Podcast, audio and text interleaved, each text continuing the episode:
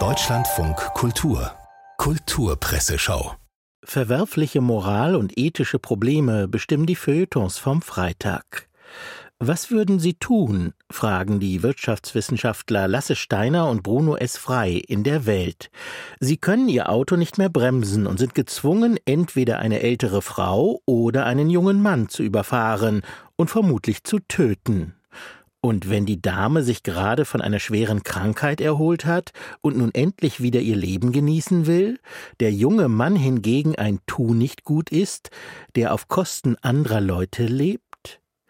Die beiden Wirtschaftswissenschaftler fragen das, weil das autonome Fahren zunehmend an Bedeutung gewinnt.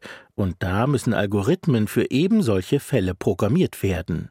Steiner und Frei machen nun einen überraschenden Vorschlag.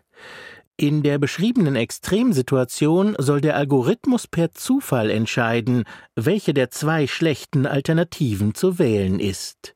Mit anderen Worten, es wird das Los gezogen. Weil das ethische Grundproblem nicht lösbar ist, soll der Zufall entscheiden. Lebens- bzw. Todeslotterie auf der Straße also. Auf ein verwandtes ethisches Problem verweist Adrian Lobe in der Taz. Die US-amerikanische Datenfirma Palantir liefere Software an die Ukraine, um feindliche Truppenbewegungen zu verfolgen. Ist das rechtlich und moralisch vertretbar? fragt Lobe und präzisiert, wo und von wem werden die Entscheidungen getroffen? Wie hoch ist die Trefferrate? Was, wenn die künstliche Intelligenz sich irrt? Dabei stelle sich auch aus völkerrechtlicher Perspektive eine wichtige Frage. Wenn Teile der Befehlskette, nämlich die datengestützte Zielverfolgung, an ein US-Unternehmen delegiert werden, werden dann die USA durch die Hintertür zur Kriegspartei? Adrian Lobe findet hier etwas erstaunlich. Über die Lieferung von Panzern wird hitzig diskutiert, über die Lieferung von Software und Daten jedoch kaum. Dabei sind Daten im Krieg mindestens so wichtig wie Munition. Von der Ethik zu dem moralisch Verwerflichen, das die türkische Regierung unter Präsident Erdogan anstellt. Dessen Versäumnisse seien mittlerweile auch im Fußballstadion Thema. Bei den Spielen der Vereine Fenerbahce und Besiktas schallte der Ruf Regierung tritt zurück von den Tribünen, berichtet Bülent Momay für die Frankfurter Allgemeine. Gleich darauf bewahrheitete sich die nach dem Beben verbreitete Anekdote Wenn du verschüttet bist und keiner kommt, ruf Regierung tritt zurück, dann kommt die Polizei und holt dich raus.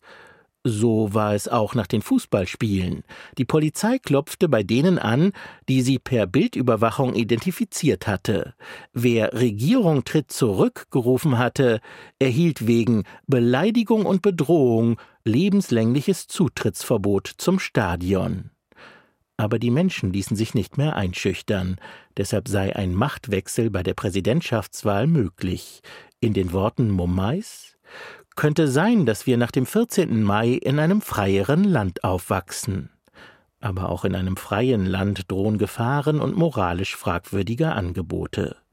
Die Finanzaufsicht BaFin hat vor dem Teilverkauf von Immobilien gewarnt. Die Verträge seien undurchsichtig, oft mit unerwarteten Kosten versehen, und am Ende könne der Verlust des Eigentums stehen schreibt Hans Zippert in seiner Kolumne für die Welt noch wahrheitsgemäß, um dann satirisch Fahrt aufzunehmen. Vielleicht kommt es darauf an, welchen Teil des Hauses man verkauft. Haustür, Küche oder Badezimmer sollten möglichst nicht dabei sein, sondern eher Dachböden, nicht mehr benutzte Kinderzimmer oder Kellerräume, die man oft selbst seit Jahren nicht mehr betreten bzw. aufgeräumt hat.